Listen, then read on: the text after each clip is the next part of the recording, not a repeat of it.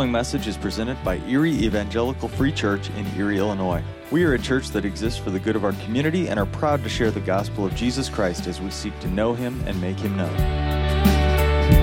When Emerson, our oldest, was born, things kind of started off normal. Uh, Aaron and I found ourselves in the hospital uh, like six o'clock at night or so. Uh, we, we go to the hospital and everything's good. Okay, you're going to have this kid. Pregnancy hadn't been a problem for me anyway. so we're in the hospital, and, and, of course they get get Aaron up to the room, and and you know everything's going smoothly. Doctors are in, nurses are in, all these people are in, right? Because you always need like 40 people in your room for some reason. But all these people in, and they're like, you know, it looks looks good. And the nurses looked, and they're like, you're gonna have this baby by tomorrow morning. This baby's gonna come in the morning. We're like, okay. Morning comes and goes, and there's no baby. Like, you know, by noon, you're going to have this baby. Well, noon comes and goes, and there's no baby. Well, by, by dinner time, this, this baby's ready to come. So, so dinner time comes and goes. Well, should be here before midnight. Midnight comes and goes. And then 34 hours later, we had Emerson. I say we, you know what I mean. After 34 hours, Emerson came along. Now, if you have given birth, you know there are some techniques to manage the pain of childbirth. You know there are ways to kind of coax labor along. But you also know that at the end of the day, that baby comes when that baby comes. You don't really have much of a say in it. The baby's coming when the baby comes. In our lives of faith, every single one of us is called to a mission and a purpose. And we're all called to different missions, different purposes in our lives. Right? You and I each have a mix of callings as, uh, to, to serve the Lord and serve his kingdom as a, as a spouse, as a, a parent, as a, uh, a grandparent, as a sibling, as a friend, as a helper, a counselor, a teacher, a coach, a mentor, whatever that may be. But here's the thing whatever your calling is, however, God has called you into service for his kingdom, God never calls you to do that work by your own power or find success of your own making. God never calls you to say, and here's what I'm going to do. It's going to start here, it's going to end here, and then I'm done, and that will be good. In fact, if that's the way you set up your life of service to Christ, I can pretty much guarantee you're going to fail. Because instead of saying, you get to decide when you start, when you finish, you get to s- decide what's enough, you get to decide what is success and what is failure, God instead promises each and every one of us success, but on His terms.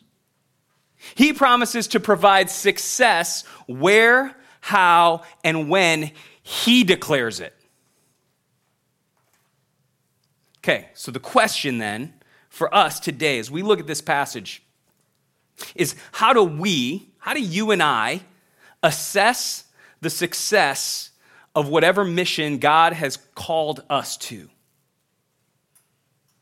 However, God has called you in your life to serve Jesus Christ and to serve the kingdom, how is it that we assess success? Today's passage in Genesis 35 is going to really wrap up Jacob's central role in the story of Israel. Through the conclusion of his calling, we're going to see how his success is only found by understanding God's sovereignty over the mission at hand. First, we're going to see, like Jacob, how our mission is complete by God's blessing. Our mission is complete by God's blessing. Let's look at verses 16 through 20 of Genesis 35. It says, They set out from Bethel. Well, who, who is they? Right, that's Jacob and his family. They set out from Bethel. When they were still some, dis- some distance from Ephrath, Rachel began to give birth, and her labor was difficult. During her difficult labor, the midwife said to her, Don't be afraid, for you have another son. With her last breath, for she was dying, she called him Benoni, but his father called him Benjamin. So Rachel died and was buried on the way to Ephrath, that is Bethlehem. Jacob set up a marker on her grave. It is the marker at Rachel's grave still today. Our mission is complete by God's blessing. The story takes place after last week we saw Jacob was called to fulfill the vow that he had made when he left his father's house to head up to Padan Aram. He vowed he would return to Bethel to worship. So last week we saw that God called him to come fulfill this vow. And so he goes to Bethel and he worships. And now these next verses, verses 16 through 20, center on the birth of his last son, Benjamin what happened here is that, that Jacob's beloved wife, Rachel, had become pregnant, and God was giving her a son. She was giving birth to a son. This was a fulfillment of her prayer, her request to the Lord, all the way back when we saw Genesis chapter 30, verse 20, uh, 22 through 24, where it said, then, then God remembered Rachel. And, and this remembered Rachel, we remember in, in chapter 30 of Genesis, there was kind of a race between Rachel and Leah to give Jacob the sons that he wanted. And they were kind of back and forth, and one would have a son, and maybe two, and then God would bless the other one, and they got their, their, their servants involved, and it was a whole mess. But as, as Rachel gives birth to Joseph, it says, Then God remembered Rachel. He listened to her and opened her womb. She conceived and bore a son, and she said, God has taken away my disgrace. She named him Joseph and said, May the Lord add another son to me. And so now, at this time, God answers that prayer with the affirmative. And she gives birth to a son. With the birth of the son, things don't go well. And Rachel dies. But with her dying breath, she names the son Benoni. Benoni means son of my sorrow. Anybody gonna name their next son? Suggest that your, your children name their, your next grandchild Benoni, son of my sorrow. What a great, encouraging name, right? son of my sorrow. But Jacob doesn't let that stand. Jacob instead calls the son Benjamin, which means son of my right hand. The right hand that he's talking about here is Rachel. Rachel, his beloved wife. This is the wife he loves. His right hand. And he doesn't want Ben's name to constantly be carried around by his son as this marker of, of sorrow, of brokenness, of the death of his mother. Right? If you know your name's your, your mother died in childbirth and named you son of my sorrow, that's a tough thing to carry around through your life, isn't it? I am the son of my mother's sorrow. I am the cause of her death. So instead, Jacob says, No, no, no, you will be son of my right hand. He doesn't want the name to drag his son down. Instead, it's a memorial to his love for Rachel.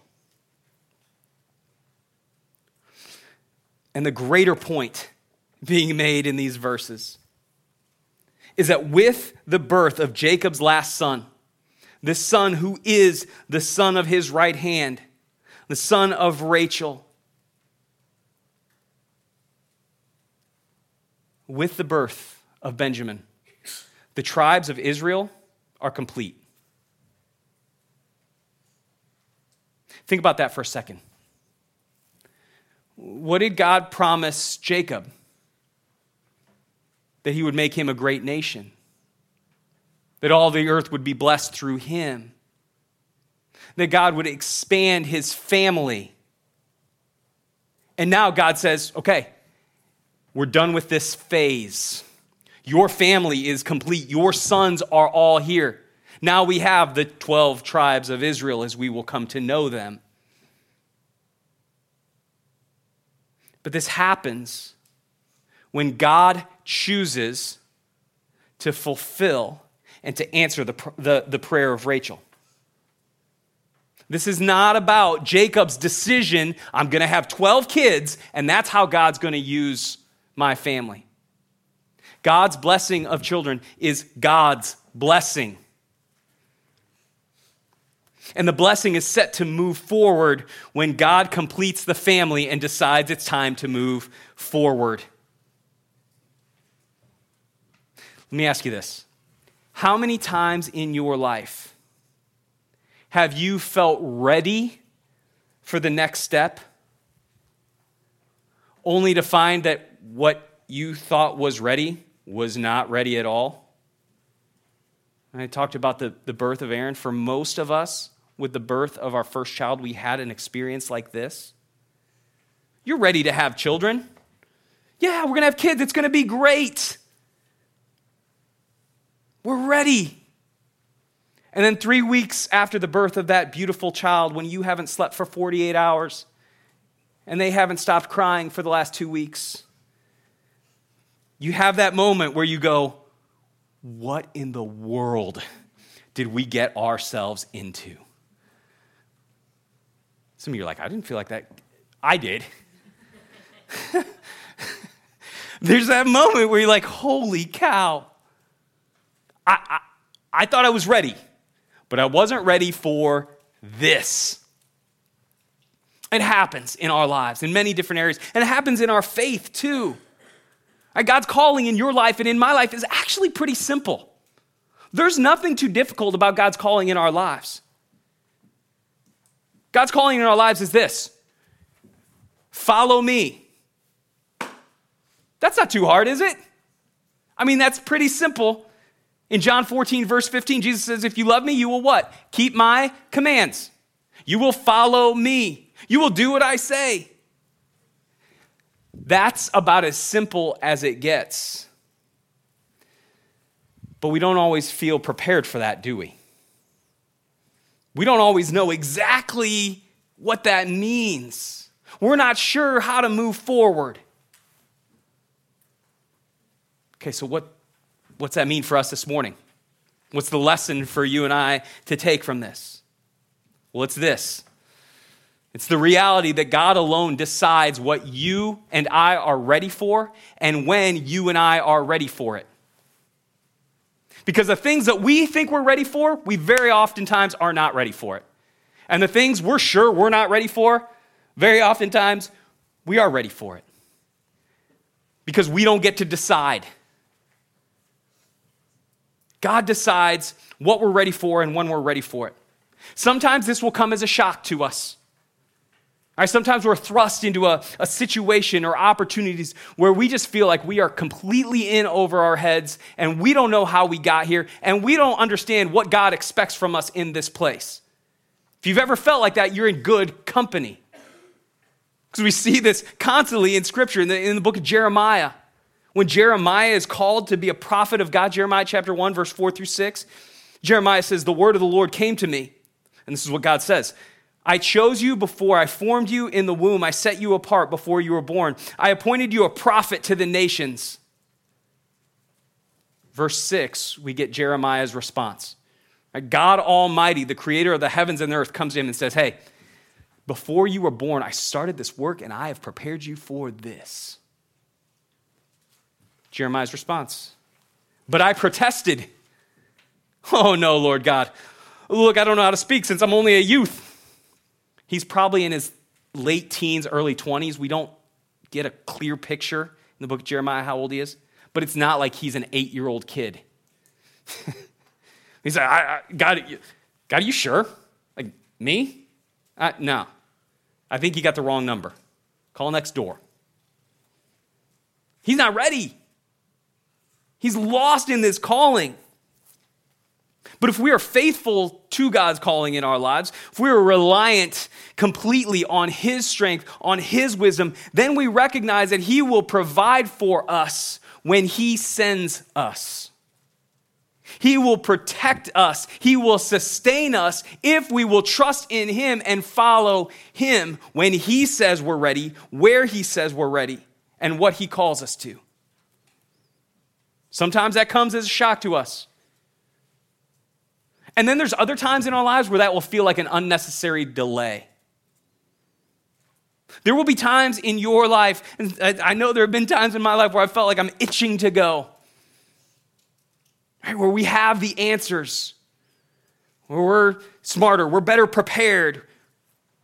And then God looks at us and says, Not now, not here, not this. And in that one, in that situation, it can feel heartbreaking.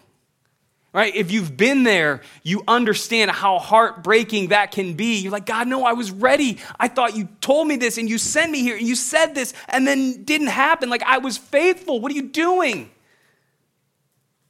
God's like, just hold on.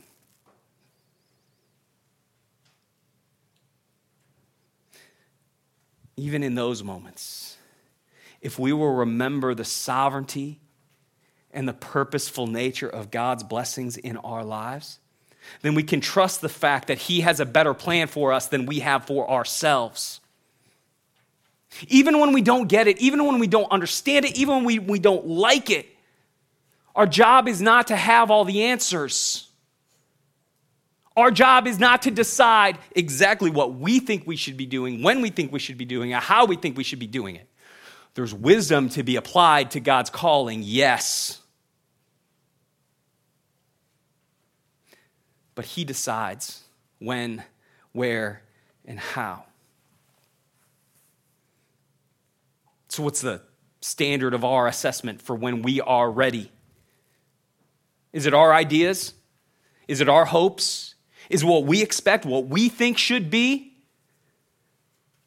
Or do we rest in the way that God is going to move? Are we listening for the ways God is going to speak? Are we prepared for where God is going to send us? God completes our mission. He sends us, He walks with us, and He fulfills that calling, not by our expectations or our best ideas, but by His blessing. And so, we see that our mission is complete by God's blessing. But we see too, as we continue with this story, that God's blessing is fulfilled in His grace. God's blessing is fulfilled in His grace. Let's look at verses 29, or 21 through 29, the rest of this, this passage. And, and before we read it, just recognize that as we read through this, these verses, feel like just a disjointed toss up of information. If you just read this out of context, you feel like there's a bunch of different stuff happening and none of it really relates to each other. But what we're going to see is there are, there are really three distinct ideas here, but they are all drawn together by one reality by the reality that God's blessing is fulfilled in His grace and not our activity. Watch this, starting in verse 21. It says, Israel set out again. Israel, remember, is Jacob. Israel set out again and pitched his tent beyond the tower of Eder. While Israel was living in that region, Reuben went in and slept with his father's concubine, Bilhah. And Israel heard about it. Jacob had 12 sons. Leah's sons were Reuben, Jacob's firstborn, Simeon, Levi, Judah, Issachar, Zebulun. Rachel's sons were Joseph and Benjamin. The sons of Rachel's slaves, Bilhah, were Dan and Naphtali. The sons of Leah's slaves, of Leah's slave, Zilpah, were Gad and Asher. These are the sons of Jacob who were born to him in Padan Aram.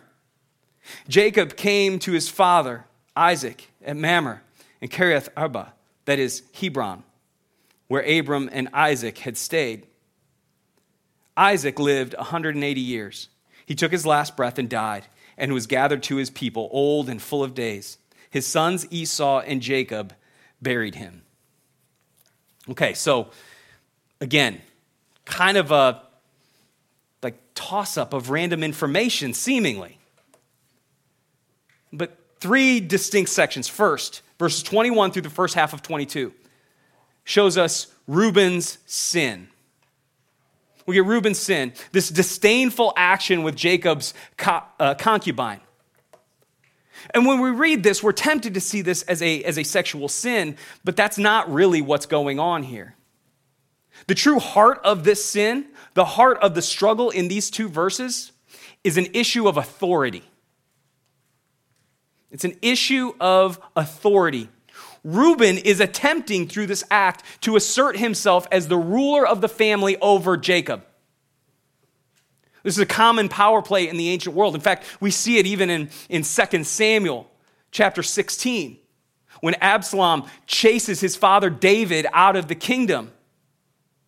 Absalom chases him out and comes in and takes his place. And then he starts meeting with advisors and he says, Well, what do we do?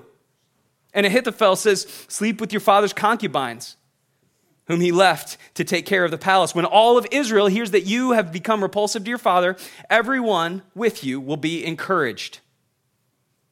And so Absalom follows through with this. Why does he do it? He does it to assert his authority over his father. David's no longer king. I'm the guy in charge. Look at what I can do. And this is what Reuben does here. This is Reuben's sin. He's asserting his authority, his timeline his rule. Then you get to the second half of verse 22 through verse 26, and we get this list of Jacob's sons. And we remember these are the sons that God has allowed Jacob to have. There were struggles in, in pregnancy for both of his wives, but God brings the right children at the right time. God's blessing is these sons. And then we look at verse 27 through 29, and these tell of, of Jacob's last visit to his father for the death of Isaac. Isaac dies at the age of 180. And he's buried by who? By his two recently reconciled sons, Jacob and Esau. Okay, so what is it that binds these three weird sections together? What binds them together is how God's grace is poured out on sinful men. God's grace is poured out on sinful men. Look at Reuben. Reuben sins against Jacob. This is a sin that if you go into the book of Leviticus, go to Leviticus, Leviticus chapter 20, and you'll see that this sin is punishable by death. Reuben should be put to, get, to death for his sin. And yet, God allows him to continue to be a part of the nation of Israel. His name will be carried on as a tribe. Not because he's a good guy, not because he's a great son, but because of God's grace. Look at Jacob. Remember everything we've heard about Jacob? He's deceitful, he's selfish, he fails to trust God, he's slow to obey the Lord at times. But God blesses him with 12 sons through whom he's going to bless the entire world. He doesn't do that because Jacob's a great father. He doesn't do it because Jacob follows every single word God says. He does it because God is gracious. And God's going to use this broken, fallen, frail man to carry out his glory in the world. Look at the life of Isaac. Isaac also failed to trust the Lord. He showed favoritism to one of his sons over the other. He didn't properly discipline his deceitful son, Jacob. And still, he was blessed to live a life full of days, as verse 29 says it. And at the end of that life, at the end of that life, he saw his two sons reconciled. Which of these men was sinless? Which of these men was worthy of God's blessing? Which one deserved to be used by a holy, perfect, sovereign, almighty God? None of them. And yet, God's grace is displayed through their lives.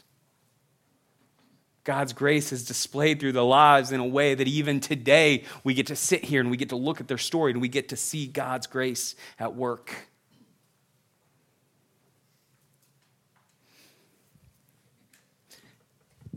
I usually try to only give you one story of, of Aaron a week.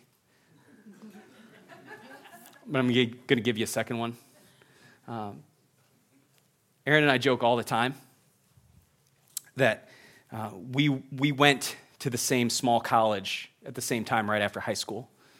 Uh, Greenville College, it's like when we were there, it was like 800 students or something like that. Like you knew everybody. You knew everybody on campus. Maybe you weren't friends, but you knew every single person. Aaron and I were there at the same time, never met, never saw each other, didn't even know each other existed. How does that work? I have no idea. We had mutual friends. We, I mean, the campus is super small. You're always at the same place all the time. Somehow, we never met. We didn't meet for another 11 years after that. But we always talk, and we remember that had we met in college, our relationship would have been a disaster. There is no way college Aaron and college Jonathan would have made it. and God knew that. God knew we weren't ready then. It took 11 years for us to be ready. And we thank the good Lord every day that He gave us those 11 years for Him to work, to mold us, to shape us, to bring us to where we needed to be to allow us to come together when He had shaped us so that we could be the healthiest we could be in our faith and in our family and in our ministry. Because if we'd gotten really what we wanted at 19 years old or whatever it was, man, it would have been bad. You and I, every single one of us, we are broken, we are flawed, we are imperfect. And every single one of us has sinned. And if every single one of us is blessed to draw breath for the next hour of our lives, we will probably sin again. We will probably have some judgmental thought, give some dirty look, roll our eyes, say an unkind word, make a self righteous assessment, or commit one of a million other sins. See, the fact is, you and I will never be perfect. You and I will never nail the Christian life. Even the Apostle Paul knew that. Philippians chapter 3, verse 12, he says, Not that I've already reached the goal or I'm already perfect, but I make every effort to take hold of it because I also have been taken hold of by Christ Jesus. All right, Paul, again, if we're going to look at somebody and go, hey, who should our example be other than Jesus? Right? Paul is probably a great person to model our lives after when you see what he did and what God did in him and what God did through him. But even he says, guys, I, I, I don't have it figured out. He says, I strain, I try, I work to be faithful. He's like, but I don't, I don't have it nailed down. You and I will never have it nailed down perfectly. And if you ever find somebody who tells you they do, run from them. I'm not even joking. You find somebody who tells you they are perfect and they got the Christian life figured out and nailed down, run and do not listen to a word they say. Because not a single one of us will ever be there. But our joy, right? Our joy is knowing that our God knows exactly who we are. Our God knows who we are. He knows how far from perfect our best truly is. and then he makes it so that his grace is not contingent upon our perfection. God says, My grace doesn't need you to be perfect in order for me to give you my grace.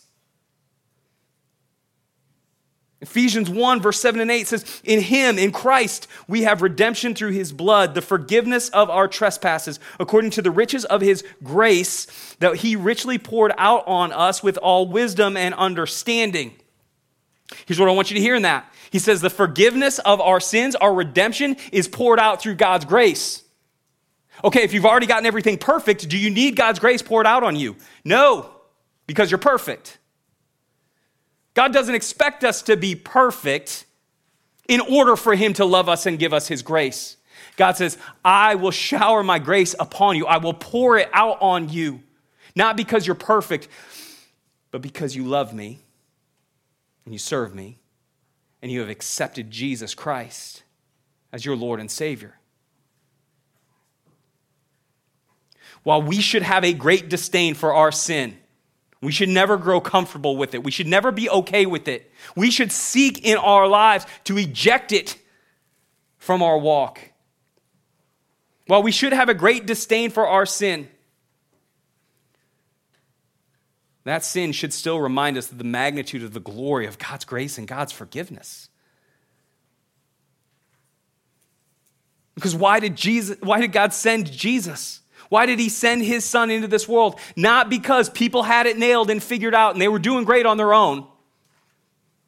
God says, No, you are, you are broken, you are fall, you are fallen, you are flawed, you are wrapped in your sin, and there is no way you can bring forgiveness to yourselves. There's no way you can earn it. There's no way you can buy yourself back.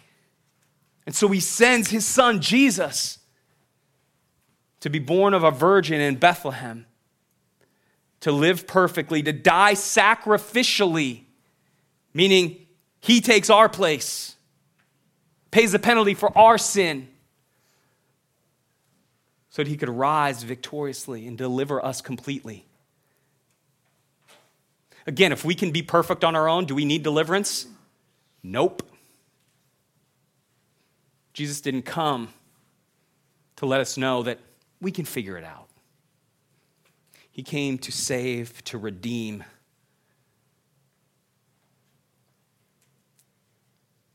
Listen, do we celebrate God's grace in our lives?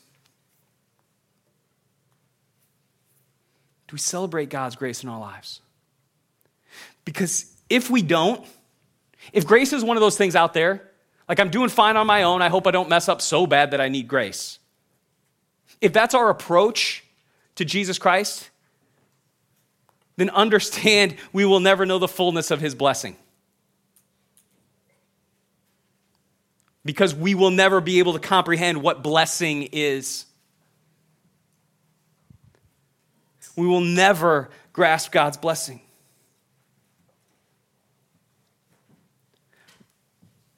But when we celebrate God's grace, when we reflect upon how He has lavished it on us, while we are so grossly unworthy of it for no other reason than because He loves us.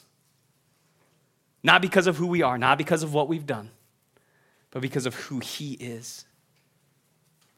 Then we begin to see, we begin to understand every single blessing God has given us. Even the breath we draw into our lungs, we realize is a blessing. I don't deserve this breath. I don't deserve this breath. and I don't deserve this breath. That is a blessing